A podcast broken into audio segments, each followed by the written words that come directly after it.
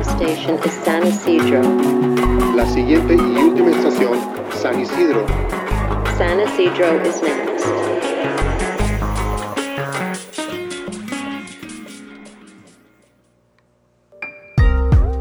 Hello, and welcome to the Front Arte Culturas podcast.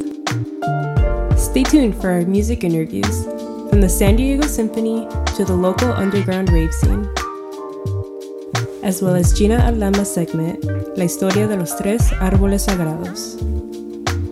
Thanks for joining us.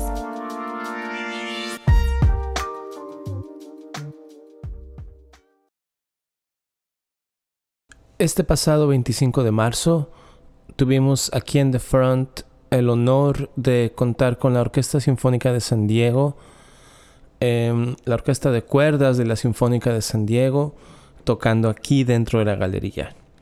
Fue algo de verdad impresionante escuchar a 18 eh, músicos sumamente talentosos tocando música compleja, música muy bella a tan solo unos pasos de ti, en un espacio íntimo, además rodeado de obras de arte, em, con un video proyectándose en el fondo, lo cual es muy raro para un concierto de la Orquesta Sinfónica de San Diego. Y fue un evento muy especial. Eh, la orquesta fue conducida, dirigida por Andrés González, un eh, director de orquesta venezolano, ahora ya radicado en los Estados Unidos.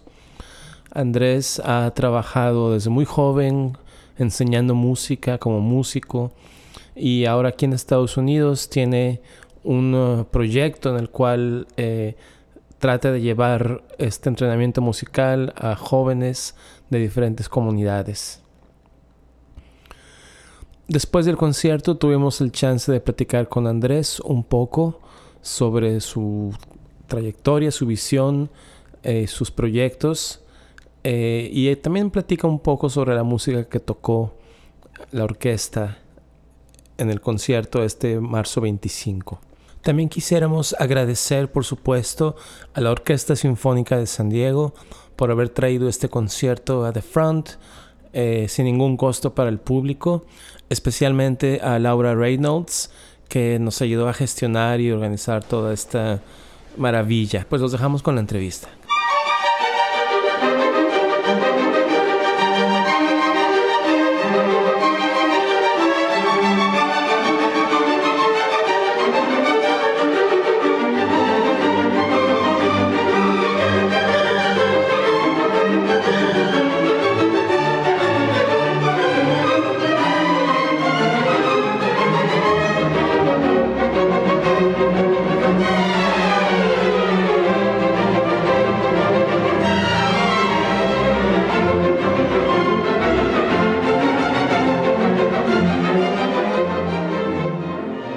Andrés González, soy venezolano, director de orquestas y vengo, provengo del sistema de orquestas de Venezuela y vivo aquí en los Estados Unidos, soy, vivo en Filadelfia, soy el director musical de Play on Philly, que es una organización, em, una non-profit que básicamente está inspirada en el sistema, en el sistema de orquestas venezolano, en el cual, yo fui entrenado toda mi vida este, como músico, donde, donde me desarrollé como músico y nosotros llevamos música a las comunidades, llevamos educación musical a las comunidades, le brindamos acceso a esas comunidades, a esas familias que históricamente han estado apartadas de, em, alto nivel de entrenamiento en la música, de instrumental y bueno, eso es lo que hago.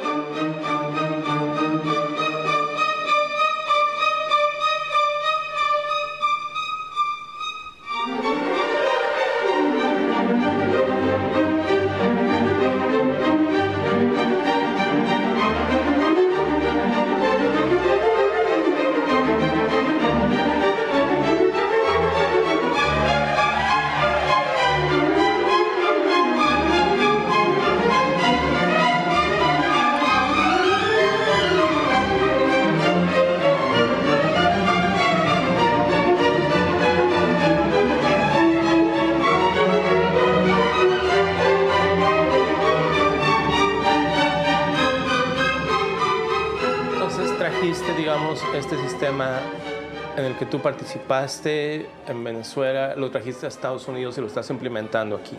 Sí, bueno, ya, ya hace, hace 13 años aproximadamente se empezaron a implementar varios de estos, em, se llaman proyectos, proyectos inspirados en el sistema, se llaman así. Em, eh, yo solamente tengo 5 años trabajando con ellos, entonces yo llegué como a mitad de camino, por así decirlo. Pero mm, lo que yo pienso que estoy trayendo de Venezuela es, es el alma latina de, de cómo implementar el sistema en la, en la manera en que yo en la manera en que yo lo viví personalmente. Em, para ti es importante entonces la educación musical en los jóvenes. Es, es una de tus preocupaciones ahorita, de tus intereses. Obviamente la música, pero también tienes esta parte de activismo en tu persona. Cuéntanos un poquito de eso. Sí, totalmente. Yo creo que em, el, el- el- el hecho que existan este tipo de programas em, en todo el mundo, porque hoy por hoy está regado el sistema, los programas inspirados en el sistema de orquesta venezolano, este, hay en todos lados, en México, aquí en Estados Unidos hay más de 200 programas en este momento, em, hasta en Islandia, en, en- literalmente en todos lados. Porque si algo tenemos en común todos los países del mundo son los problemas sociales con nuestros niños. El tiempo libre en los que ellos no pueden ocuparse en hacer otras cosas, que esos son los momentos que se meten en problemas. Una, unas de, los, de, las, de las metas de, de- y razones de estos programas es para evitar eso. Ahora, eso está acompañado de, eh, de lo que significa y requiere tocar un instrumento musical, que lleva muchísima dedicación, muchísima este, perseverancia, de, eh, eh, pasión, además, no solamente de parte del músico, del, del joven del músico, sino también de toda la familia, en llevarlo a los conciertos, en llevarlo todos los días a la, a la escuela de música o a donde sea que tenga que estar, o buscarlo más, más tarde. Este, tener que tener, tener que escuchar el instrumento en sus casas mientras practican. Si es, si es un instrumento que suena muy duro como la percusión, entonces se complica porque puede ser que los vecinos se molesten. Entonces todo lo que eso refiere en cuanto a, cuando un niño entra al ecosistema de un programa eh, musical. Eh, en este caso, están, eh, nosotros llevamos el- la música, la educación musical, al más, acto, a más alto nivel, no solamente eh, musical, pero sino también de exigencia.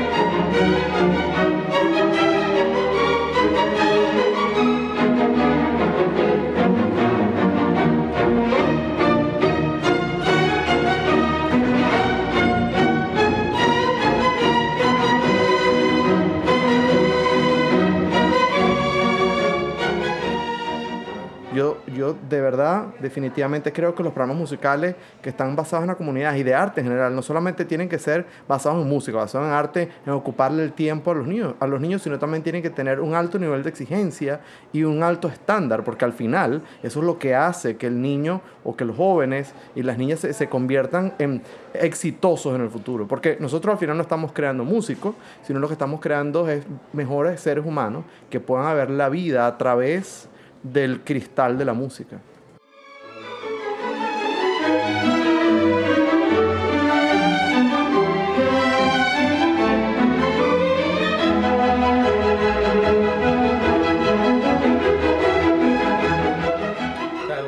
Compromiso, una, am, comprometerse con su carrera al alto nivel como lo harían en cualquier otro lugar donde To- tienen todos los recursos. Totalmente, no hay por qué exigirle menos.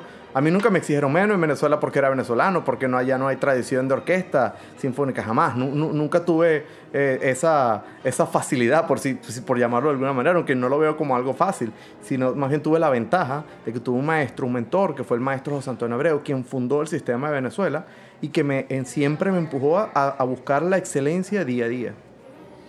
Am, nos decías que normalmente aquí en Estados Unidos no has tocado para públicos latinos. ¿Cómo fue poner este repertorio para estos conciertos de hoy y mañana?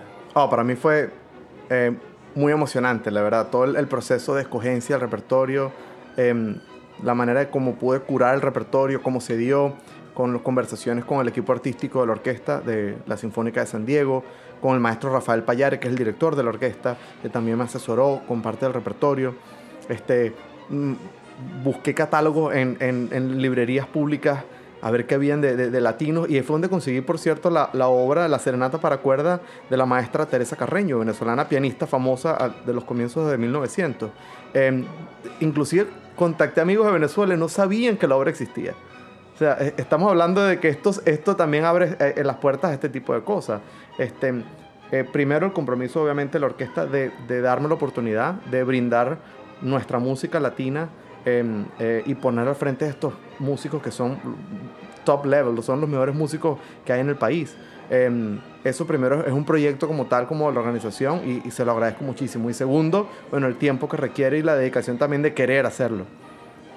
Em, es un esfuerzo grande y esta pieza, por ejemplo, de, de Teresa, eh, pues vale la pena que se haya escuchado, ¿no? Es un trabajo que se, se rescata, me imagino que mañana también lo va a disfrutar mucho la gente.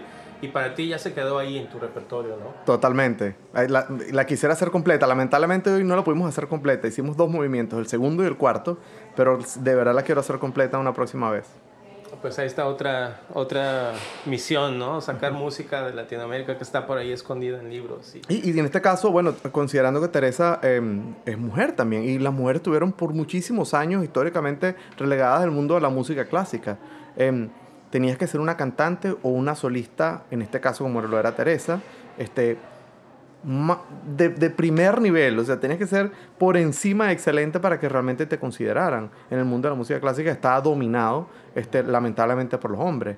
Entonces, bueno, haber tenido la oportunidad de tocar la música de Teresa, la música de Jesse, que fue la obra con que abrimos el concierto, que además es fantástica, ¿eh? es una aventura, son 6, 7 minutos de, una aventura no solamente para mí, sino para todos los músicos. ¿eh? Tiene tantos elementos de rítmico, este, es técnico, porque lo- lo- los violines tocan como si fuesen una guitarra, los pizzicatos.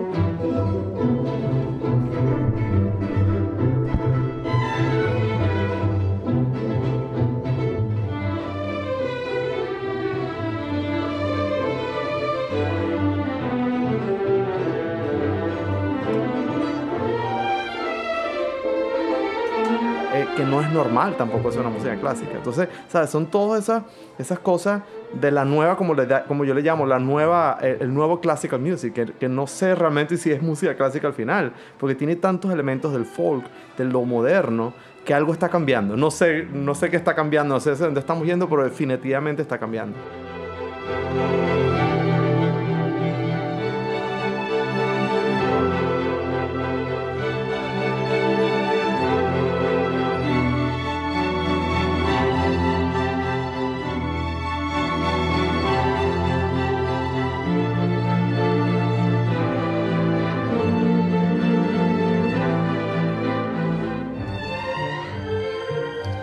Ese, ese ah, palabra adjetivo de clásico va a ir desapareciendo, evolucionando, ¿no? Hay una, hay una compositora que californiana, eh, Gabriela Lina Frank. Yo hablo mucho con ella. Eh, ella, por cierto, hizo una ópera hace muy poco eh, eh, eh, inspirada en Frida Kahlo y fue eh, estrenada hace, hace pocos meses aquí en San Diego, con la ópera de San Diego, comisionada por la, por la orquesta. Y, mm, y siempre hablamos de qué término puede tener este, este, nuevo, este nuevo elemento de la música clásica. Ella siempre me dice, Andrés, bueno, tenemos que buscar uno. Y siempre hablamos y quedamos un día en que como algo como em, craft music, ¿sabes? Como música que está, es craft, está hecha con tanto este, detalle a lo que vivimos en este momento, pero dentro del, del, del, del- del ecosistema que significa tener una orquesta, ¿sabes? Con los mismos instrumentos, pero con tantos elementos nuevos que realmente no suena a, a- a música clásica.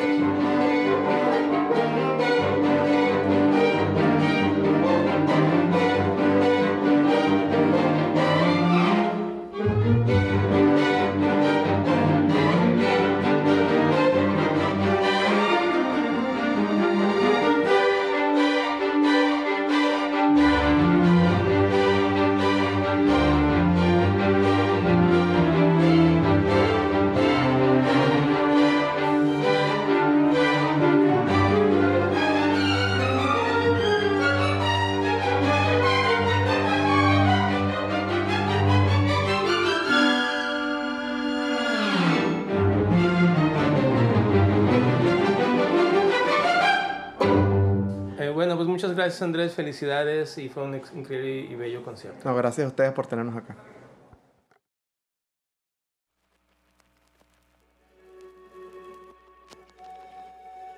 Auca, ¿qué tal? Mi nombre es Gina Dalila Almaraz Muñoz, soy de la comunidad indígena Cumía de la Huerta, Baja California, México, y hoy les traigo una pequeña historia sobre, bueno, que cuentan en mi comunidad. La autora de esta de esta historia es mi tía Ofelia Muñoz Aldama. Espero que la disfruten.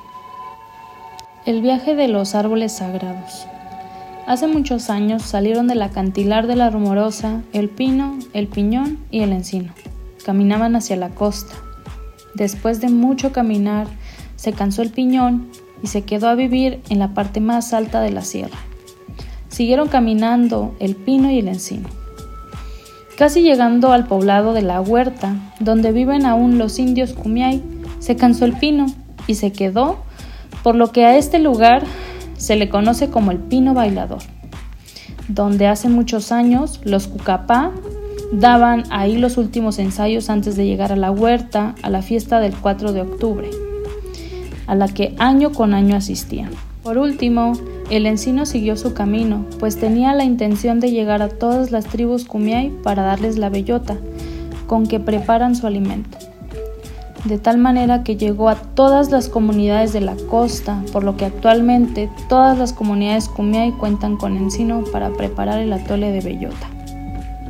Cree que los árboles nos han acompañado durante toda nuestra existencia en este territorio. Se cree también que son sagrados.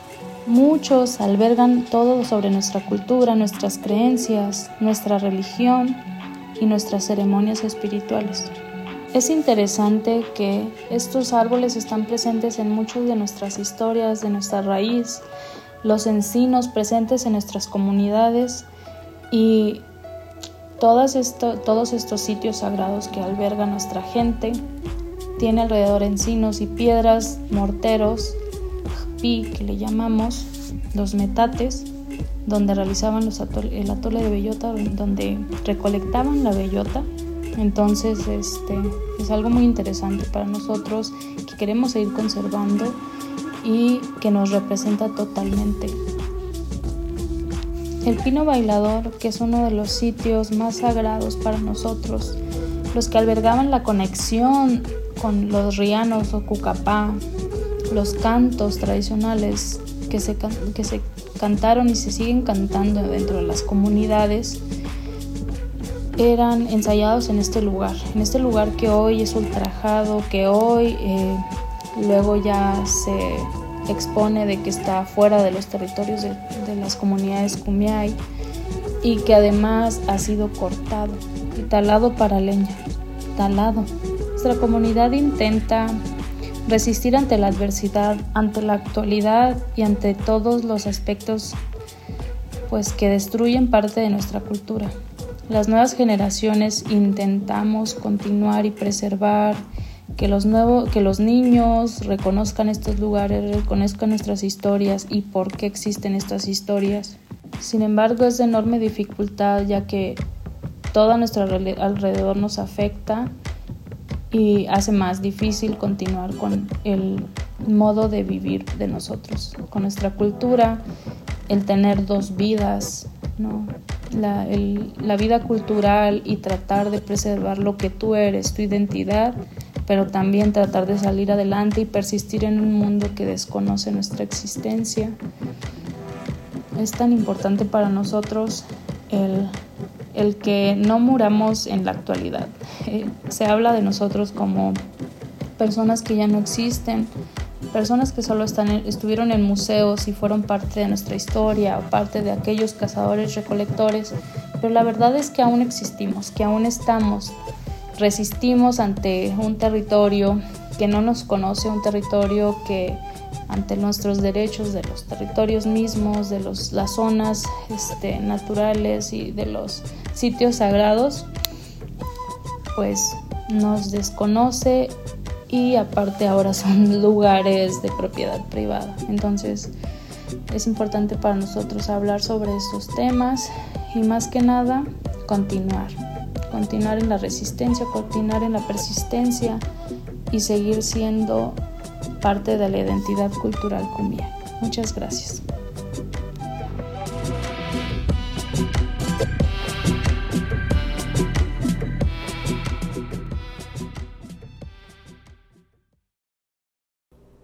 You step out from your vehicle and follow the coordinates. You and your friends find yourself at a new location this time. There's no telling what to expect, only to follow the glow sticks in the dark.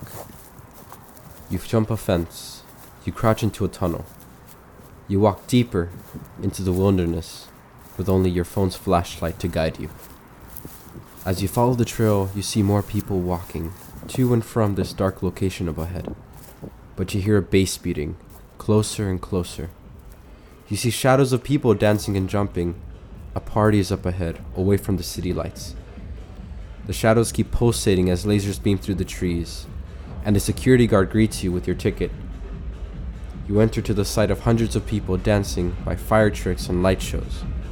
You're at an underground rave under an unknown freeway underpass, at the heart of the San Diego rave scene.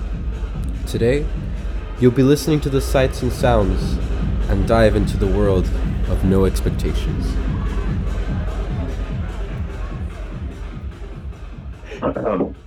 My name is Aquilino Sanchez. I go by Aki for short. I'm the co-founder of No Expectations. As far as where I come from, I kind of grew up all over the states. Um, dad was military. Didn't get to San Diego until I was about 11 years old. So I do consider it my home. It's where I spent more than half my life. And now I currently reside in Denver, Colorado. Been living here for about two years now moved here towards the end of the pandemic and have been here since. Between the event management, event coordination, I do a lot of the stuff with uh, marketing and social media. I do a lot of work involved with our Instagram accounts. Um, I'm the main one who runs our TikTok account. Um, do a lot of networking for the crew. Um, event coordination here in Denver has been my main role but when it comes to like showtime and coming back to San Diego, I, I take on as like general manager of the shows, um, just overall morale, setting up meetings. It's a little bit of everything. I, I pretty much get my hands dirty in every single aspect when it comes to this crew. So nothing's off the table. Luckily, I don't really have to handle any of the graphic design stuff because that is definitely not anywhere near in my expertise. That's Badman Untrust Us. Juju, he is the creative director slash co-founder of No Expectations. He really holds it down on all those fronts.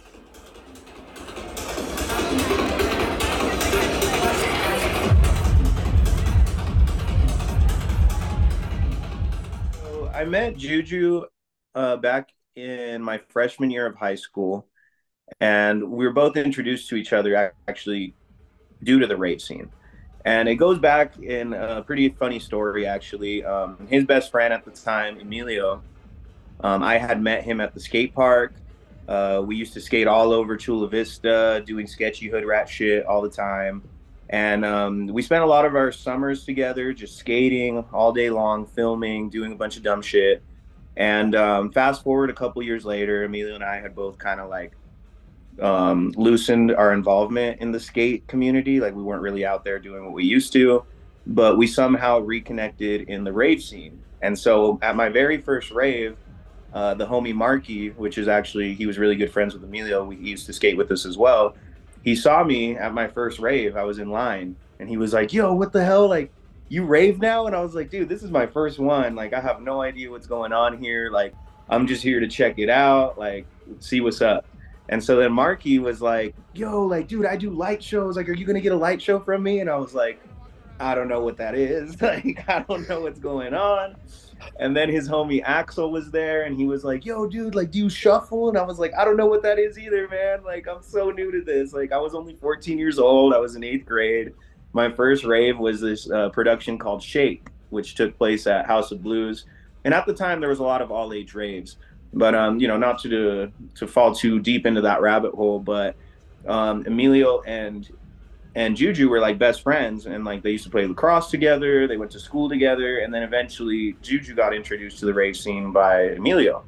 So I met Juju on Facebook, and he was just like this really heavy personality. Like he barely knew me, but he'd be like messaging me on on Facebook, and he'd be like, "Aki, I love you. You're my best friend now." And like we just instantly connected, and like we were just having a good time being Facebook friends. Eventually, we met at our at our first rave together, which was Heroes, and that was in early 2011.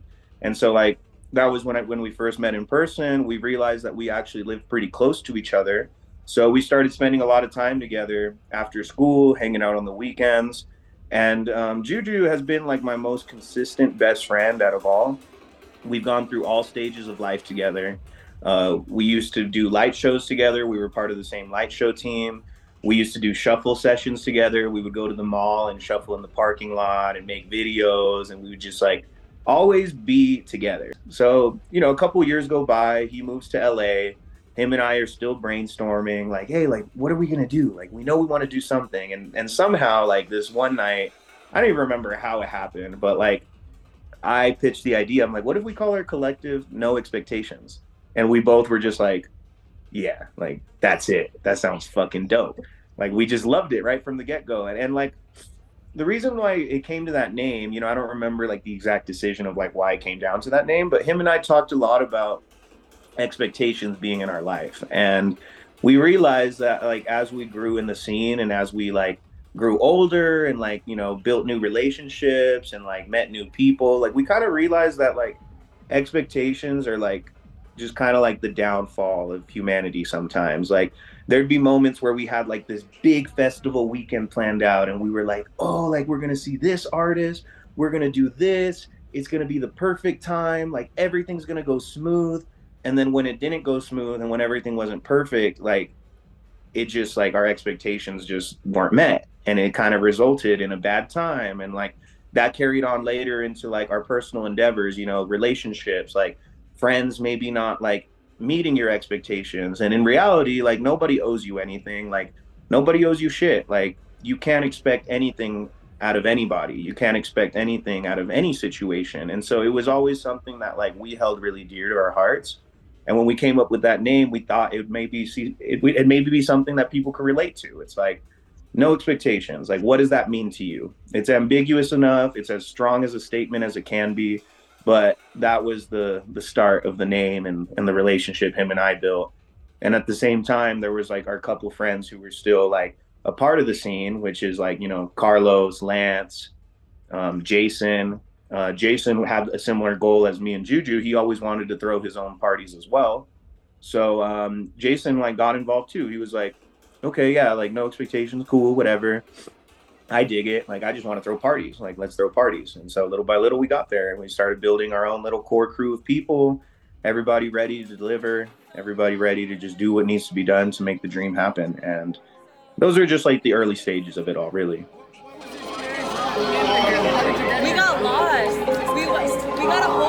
Collected on our way here.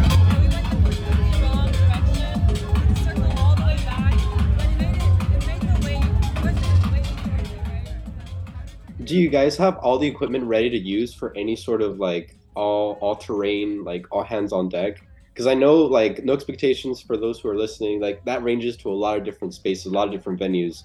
It would be outdoors it would be indoors it would be in venues it'd be in makeshift areas that are like unknown to man the equipment is um, uh, obviously one of the most important things of any production so uh, we make do we figure out how to make things happen and from our very first event, which was 001, it happened April 5th of 2019. We didn't have any of that equipment. Um, we did do an indoor space first, though. So Jason, um, one of our main heads, of course, um, founding father as well. Um, he, his dad used to own this dance studio, and um, him and his dad lived out of it. So like, it was like a second story dance studio with like an attic, and it was like you know, mainly a dance studio. And then on the side, they kind of built their own rooms. There's a kitchen, all that, whatever. So um, that was the first place we ever threw a rave at. And, you know, it was a little easier just because we weren't tackling on all the crazy stuff that we've come to be known for. So um, the first time, the equipment that we rented um, was actually from Victor, who runs uh, another underground collective called Pirate Pandas. And so Pirate Pandas have been in the scene for a long time, like, you know, dating far beyond uh, the foundation of No Expectations. And those were a lot of the raves that we were inspired by. I would remember going underneath the bridges, going into the tunnels, uh, going to those raves. So apart from Pirate Pandas, we used to go to some raves called Enter the Tech as well, which um, similar concept, underground parties, whatever. Um, we weren't ready for any of that. but uh, Victor was nice enough to let us borrow his gear, and so we put his speakers into the dance studio. Everything was cool. Um, we we ended up being able to profit enough from that event so that we can buy our own in-house uh, music system. So um, it's really important in this scene to be in touch with like all your speaker geeks. You know, the people who run audio, like the people who are willing to run audio for your event, because um, not sure how many people really know this, but like a good system, like something that you want to like provide for 500 to 1000 people, it's going to be a lot of money. Like, especially if you're working with like more brand name speaker equipments. Um, some of these systems range anywhere from like $30,000 to like $70,000. And like the engineering process of it all can be very complicated as well. Tuning the system so that it sounds right, so that people's ears aren't hurting. So it's all about really finding the right people to work with when it comes to sound.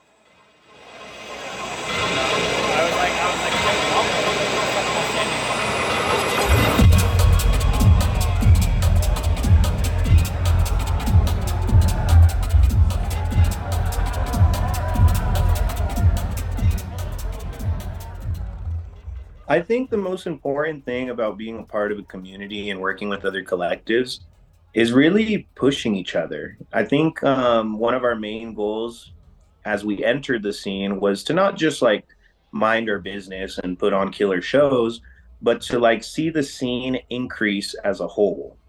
And I've definitely seen that, like especially in the in the San Diego underground, I've seen more crews coming up I've seen like more crews bringing bigger production, more lighting, really adding to the experience. And so that's one thing that I really love about being a part of the community and just like seeing everybody else do their thing is that as much as we're focused on our endeavors, um, I feel like as long as everybody does exactly that, but also shares ideas, communicates with each other, and overall have a collaborative and friendly approach in the industry, then the industry is going to thrive because it's really not about competition. I mean, sure, at the end of the day, like it kind of is, but I don't like seeing it that way. I just think it's important to do what we do best and for everybody else to do the same.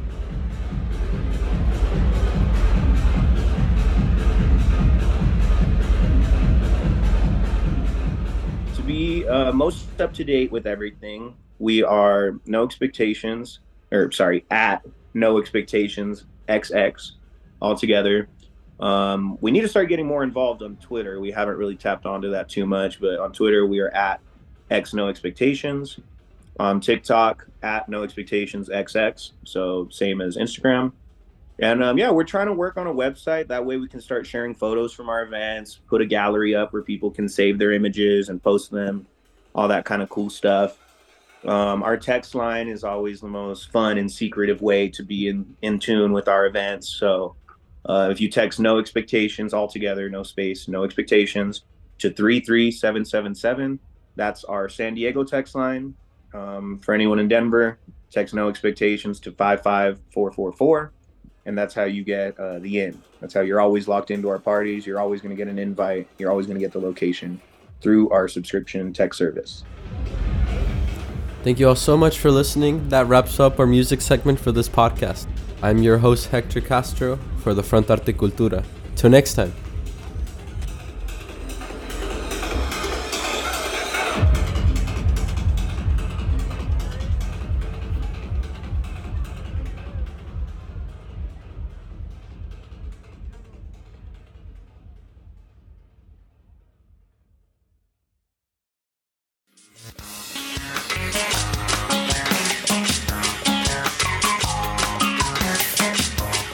Is an active art gallery, arts educational space, concert, and meeting venue.